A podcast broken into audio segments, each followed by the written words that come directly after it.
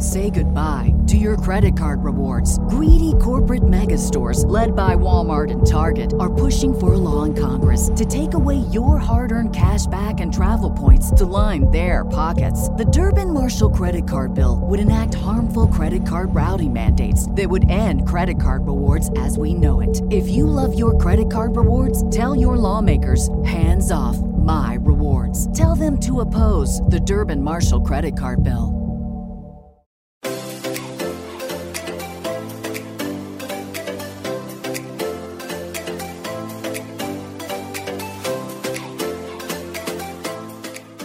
Welcome to Nobody Told Me. I'm Jan Black. And I'm Laura Owens. Have you ever gotten angry at a friend? Have you ever felt betrayed by a friend? Has competition played a role in any friendship that you've had? If you answered yes to any of those questions, you'll want to hear what our next guest, psychotherapist Diane Barth, has to say. Diane's latest book is called I Know How You Feel The Joy and Heartbreak of Friendship in Women's Lives. And Diane has been with us before talking about friendship, and we only really scratched the surface. So we wanted to hear more about some of the other issues related to friendships that we didn't get into before. Diane, thanks so much for joining us again. Oh, it's my pleasure. Thank you for having me. What are some of the interesting things people have said to you as you've done interviews and book signings in connection with your new book on friendship? Well, um, that's a really great question. Actually, I've gotten a lot of um, people saying that, oh, I recognize myself in there. Um, that they they have continued the theme that that you all just mentioned, which is that um, we really don't learn growing up how to have some of our more difficult feelings with our friends. So um, people have talked about not knowing how to talk about being angry or deal with anger in a friendship or deal with disappointment. Um, I was talking to one woman who who was saying that um, a friend, and I'm sorry, and competition, of course, is a major one. So I was talking to one woman who was saying that a friend was um, um, had gone behind her back to compete for a job that um, that she had been going for, and that her friend knew was something that she really wanted. So she, she sort of got a, a triple whammy. She got hit by um, feeling betrayed by her friend, feeling really, really disappointed, um, feeling hurt and angry, and also um, feeling like, is this really what competition is about? Well, what challenges arise when a person gets a promotion or makes more money than their friend does? That's a really big one. That's it. It's not always just about making money. It's about getting, and because sometimes people make more money than their friends do, and it's no big deal at all. But it's the feeling of, um, at least what I've heard a lot of is just the feeling of getting something that um, they feel makes them superior or that the or that if it's you know if it's you or me that we feel makes our friend superior to us and and that's where you get into troubles because friendships are um, they're not always between people of the same age. They're not always between people who are equals in, you know, on paper. But there needs to be some sort of sense of, of equality. And when one person starts to feel superior to the other, or one person starts to feel inferior to the other, that's when um, they start to have problems. Can competition be a good thing in friendships? I think so. I think so. I I have a friend who um, I think epitomizes the, the the best part of competition in a friendship. So she and I are, are quite competitive, and um, we like to say that uh, we push each other to do better than our best. That we um, we admire each other, that we want each other's approval uh, and admiration, and that we also we want to do better. We want to beat each other. And um, the thing about it is that, and I and I really attribute this to her because she was really open about it. Um, she's completely comfortable with this. It's like for her, I think she had um, several brothers growing up, and and um, and but she also has a sister. So mm, she anyway, she learned to compete openly and freely, and that it wasn't a bad thing, and it wasn't a bad thing to either win or lose. So. um if she wins and I say, um, gee, I'm really jealous of you. She says, yeah, I can understand that. Make the situation funny and it and it helps a little bit. Exactly, exactly. What are some things that you can do if you're sensing that you and a close friend are drifting apart? Yeah, that's a really hard one. I mean, um, uh, the best, the first thing, the best thing I think is to talk about it. That that um, there, I was just reading um, some some new um, neuroscience research that that um, puts into words something that that therapists know and believe, but and that you all probably have experienced also. But that um, that when we put things into words, when we name our feelings to another person, even if nothing else changes, it changes actually changes something in our brain so that we have a different way of handling it. Um, it, it activates a different part of the brain, and it gets um, different. Um, I'm, I'm, I don't think they're really called juices, but that, to me, that's what you know. It's, right. different juices going right. Yeah. Um, and so uh, the first thing to me is always to try to figure out for yourself what's going on, and then to try to talk with a friend about it. Is it a bad idea to just try and ignore the whole issue that might be underlying here and just go with trying to make plans and act like things are normal? I don't think it's a bad idea. It depends on what really works for you.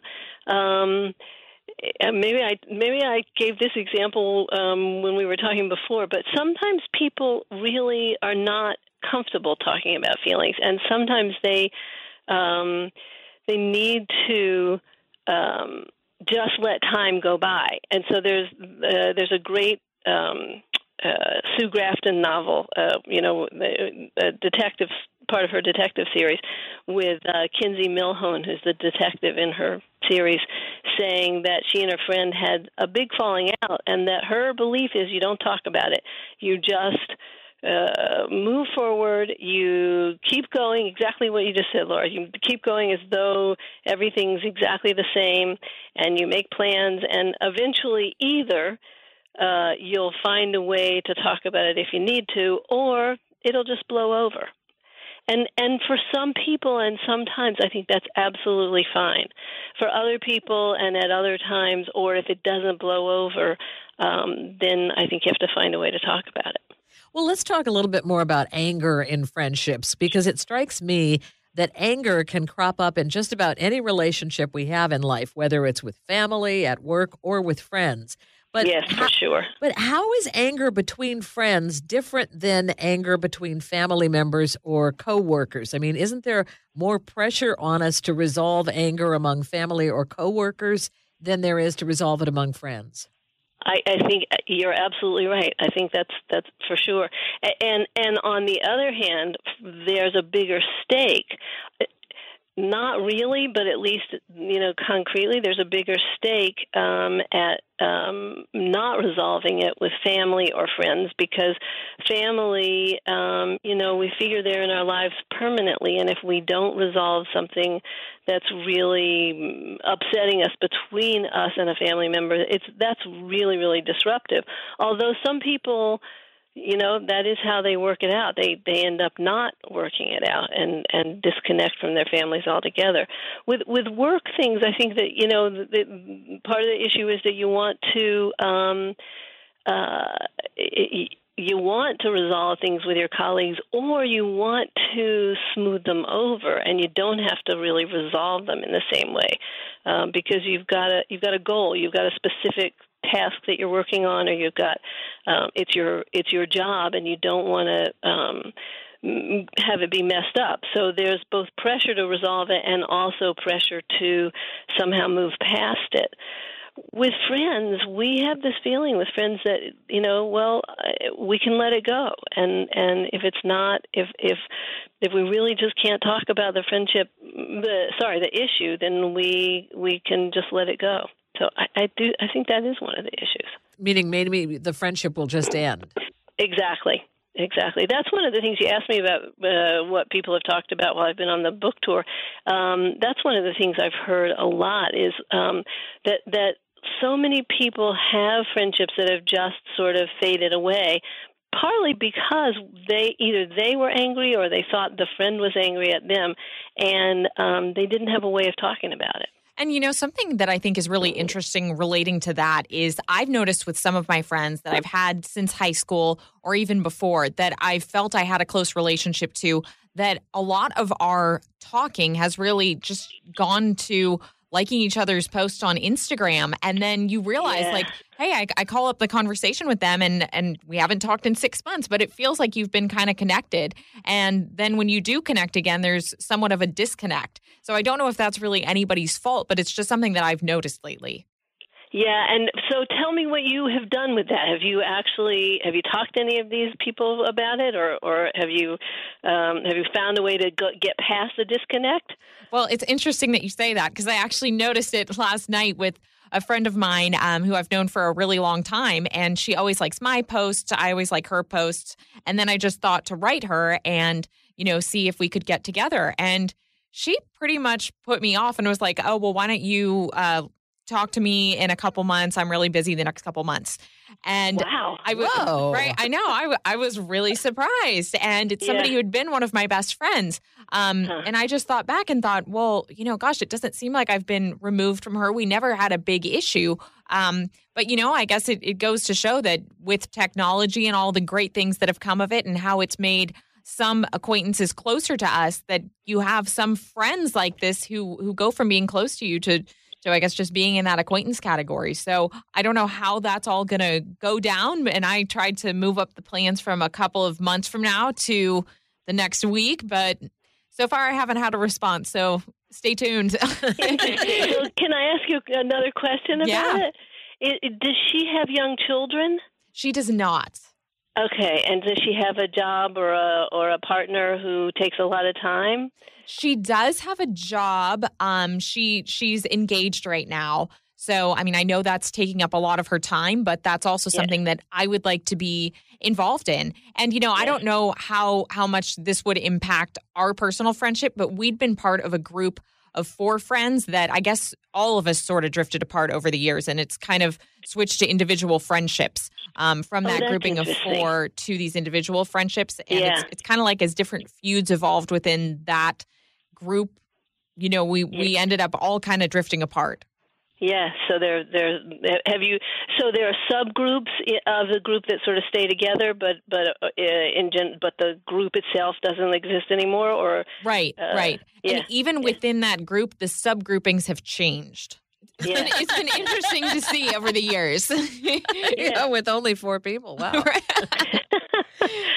You a lot of movement, but but that is that's so that is another one of the things that I've learned. Actually, you've touched on so many of the things that that I've learned, and that's a great example. So so first of all, that in fact our friendships do change over the years. That that that those really close connections, even in the days before any kind of um, social media, but even but also now w- with those kinds of casual contacts, they still change and we don't always recognize it right away.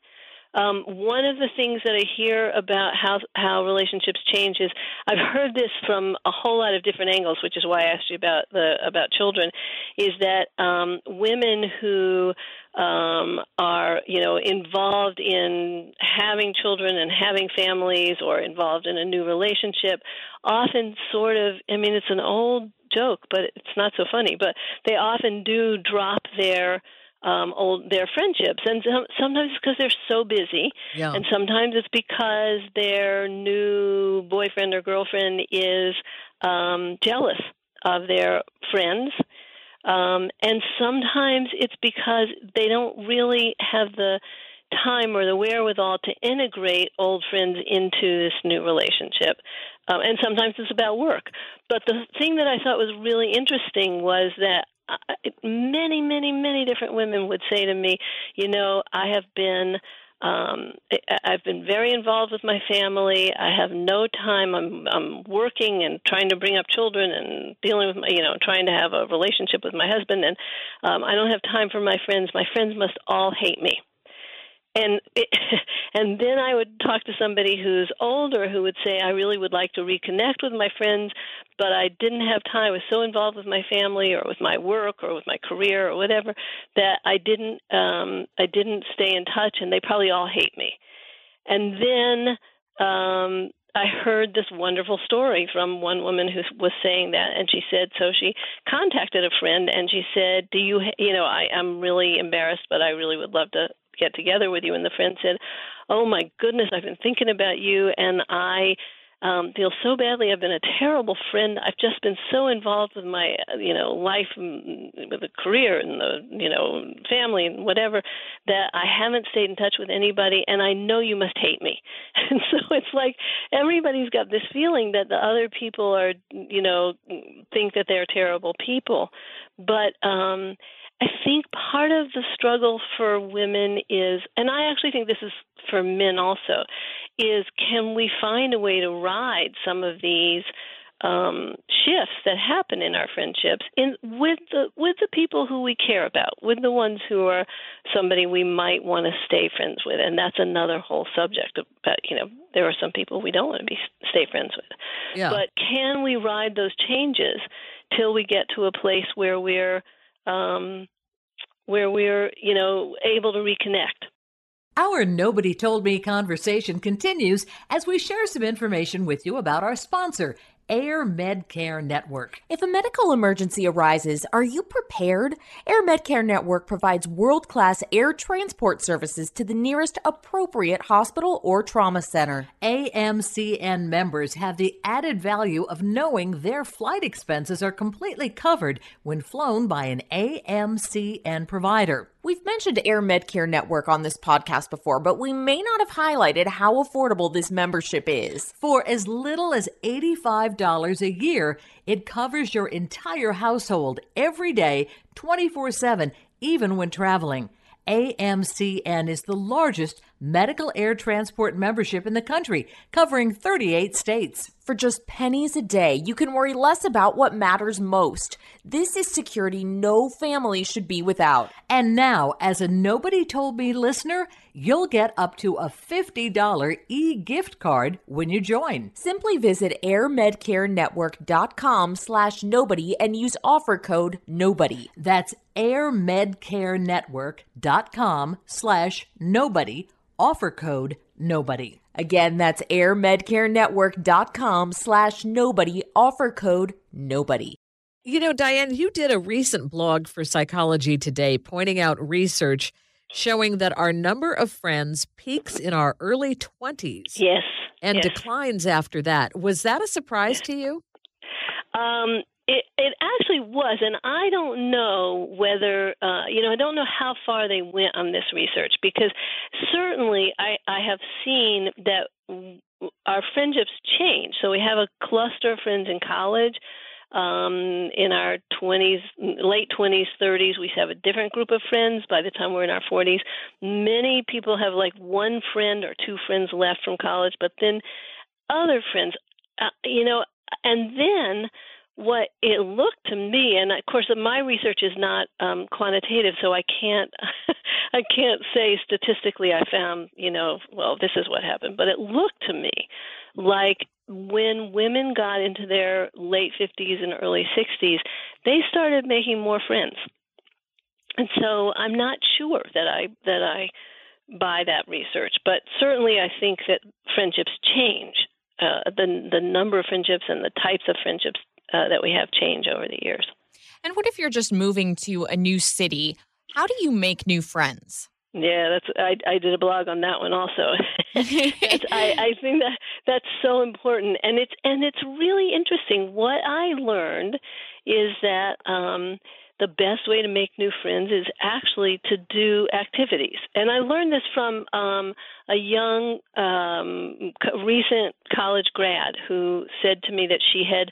Um, she had moved to a new town. She had no friends. She liked the people at work, but she wasn't exactly becoming best buddies with anybody. And she said, and she missed her college friends really, really badly. And she said to herself, um, "What did I do before I uh, what did I do my first year of college to before I knew my friends? How did I get to know people? And she realized that what she had done was activities. So she went to, and I have a whole list of these um, uh, different sites in in uh, I know how you feel. Um, she went to Meetup.com and various and sundry other online meetup um, kinds of groups and found activities that she wanted to do. And she, so she said she did beer tasting and she did um, acro yoga and a little skydiving. I mean, just all sorts of different things, and um, started to meet people and developed a whole new group of friends that way. You know, you don't have to do anything that dramatic. You can join a book group. You can. Uh, another woman uh, told me about having moved to a new community and um, again not knowing anybody and um, she had been used to when she went out to walk her dog in her old community she would run into people she knew and lots of you know friendly faces. And this community was very very um, unfriendly. And she got um, a message about uh, some kind of community activities, and she thought, you know, I'm really not going to do any community activities in this in this community because everybody's so unfriendly, right? yeah. And um, but somebody, she was out walking her dog one day, and one woman stopped her and said, you know, introduced herself and said, you should come with us, and she said, um, she told her that she had felt that people weren't very friendly, and the woman said, "No, they're shy." And they're huh. it's hard for them to get to know new people but come we we have a walking group come to the walking group and and the woman who was talking to me said but i don't like to walk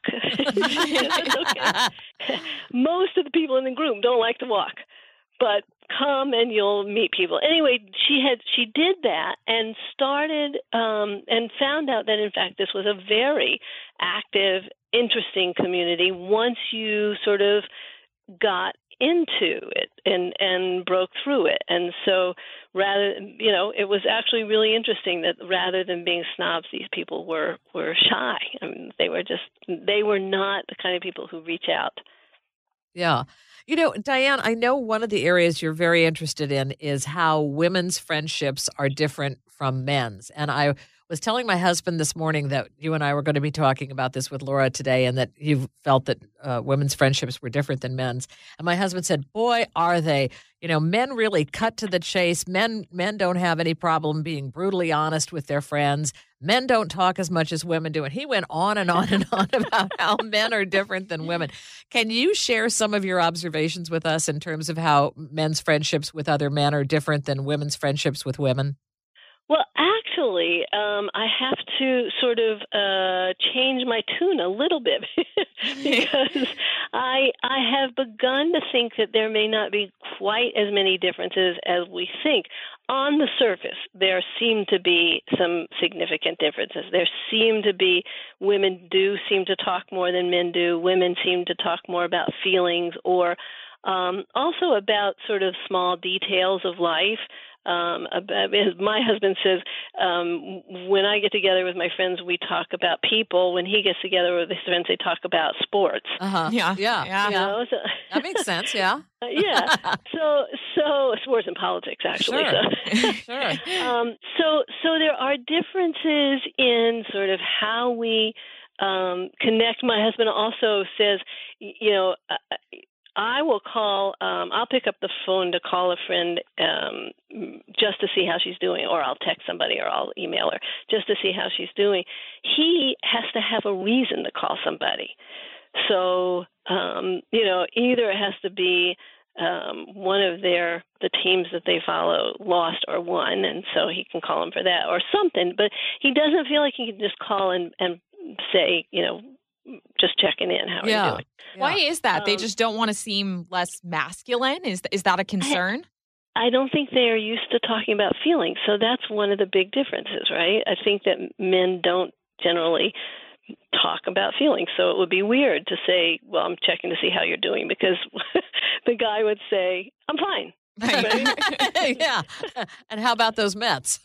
right. Exactly. Exactly.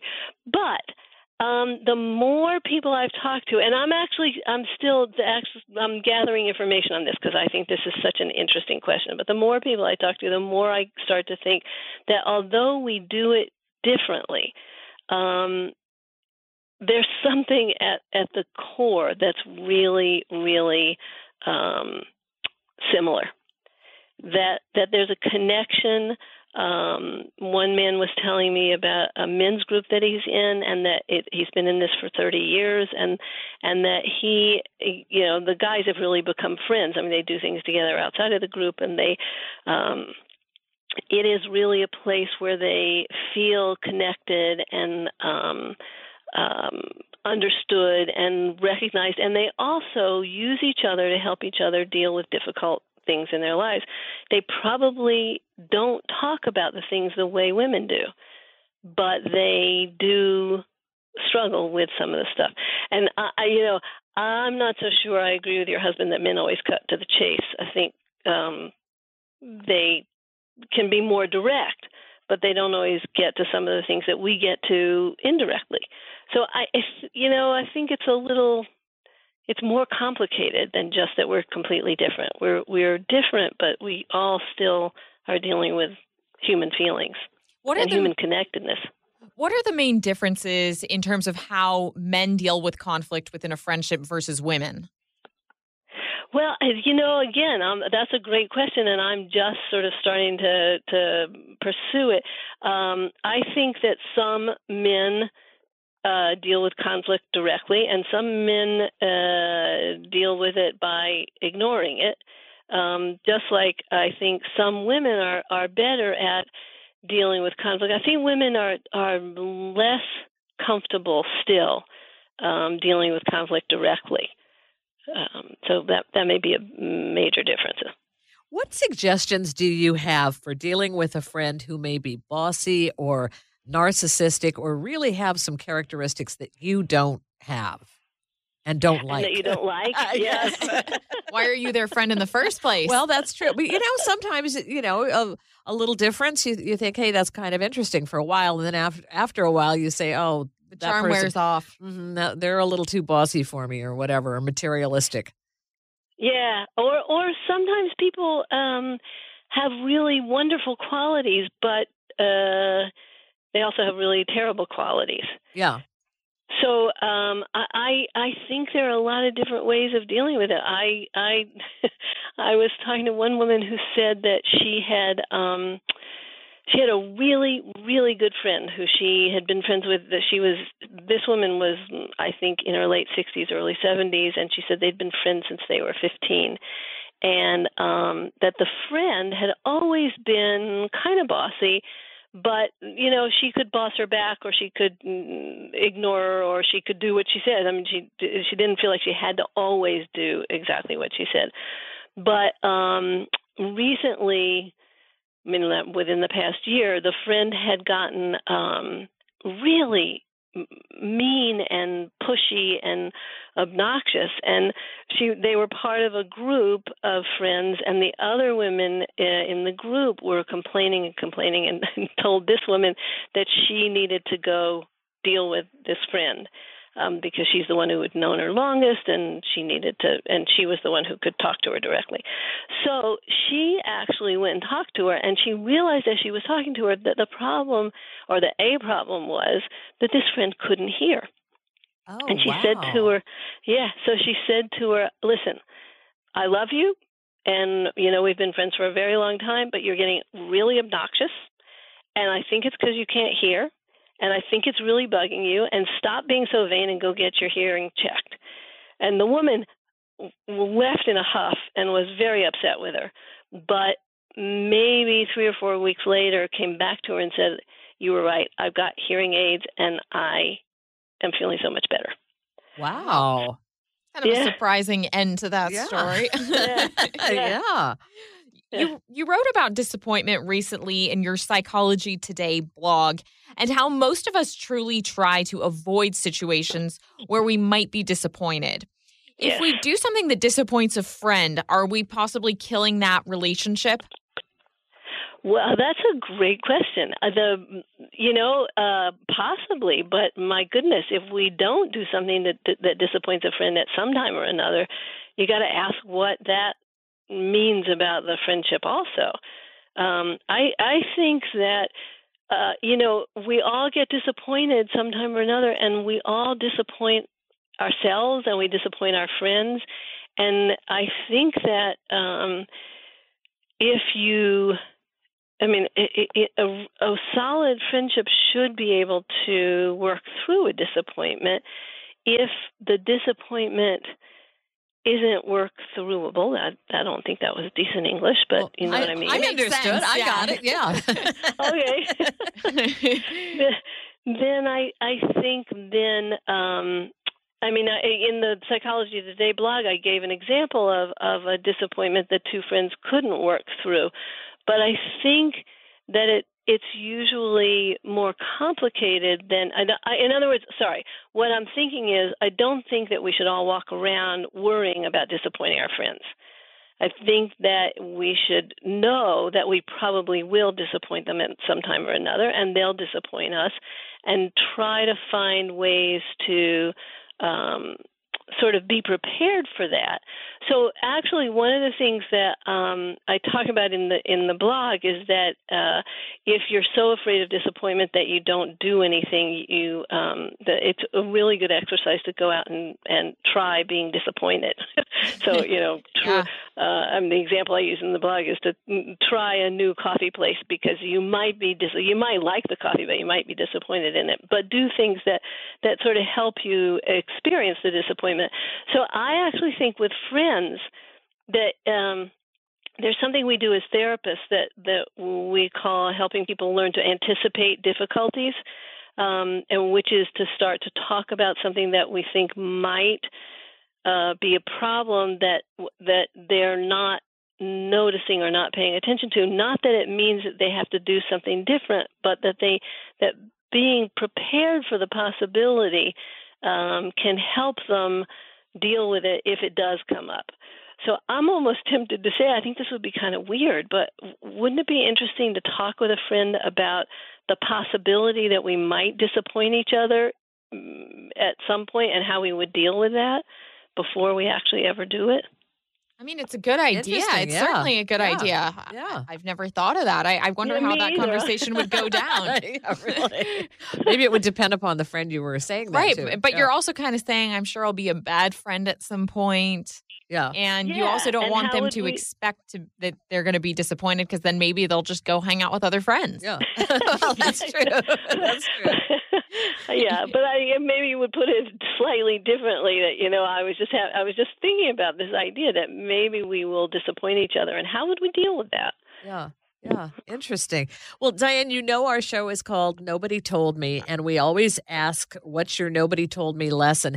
And I'm just wondering, as you have written about friendship, you've done so much research on it, you've talked to so many people in your private practice, and also, I'm, I'm sure, at your book signings and, and in interviews.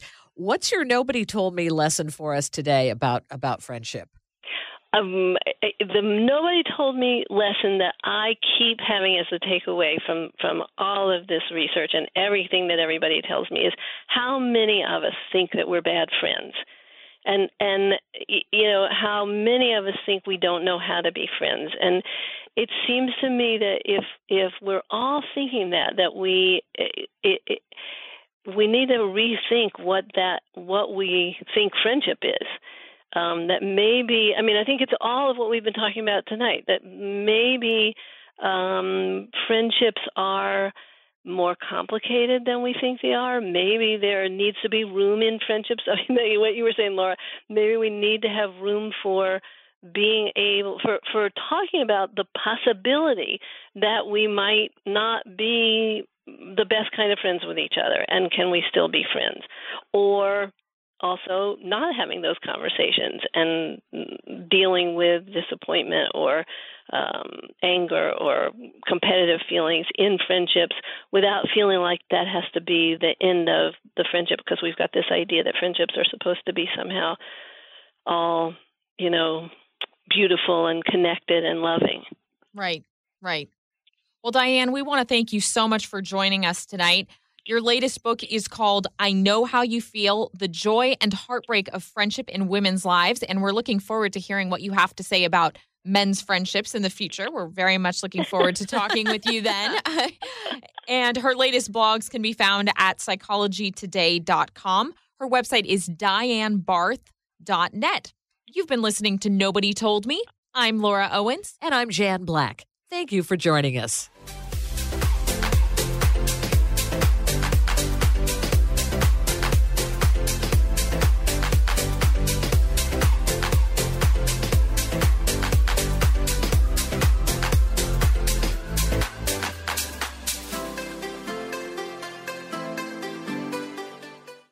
Did you know a 2018 study showed half of prenatal vitamins tested had unacceptable levels of heavy metals?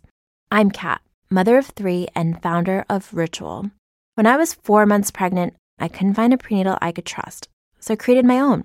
Ours is made traceable, third party tested for heavy metals, and recently earned the Purity Award from the Clean Label Project. But don't just take my word for it. Get 25% off at ritual.com slash podcast.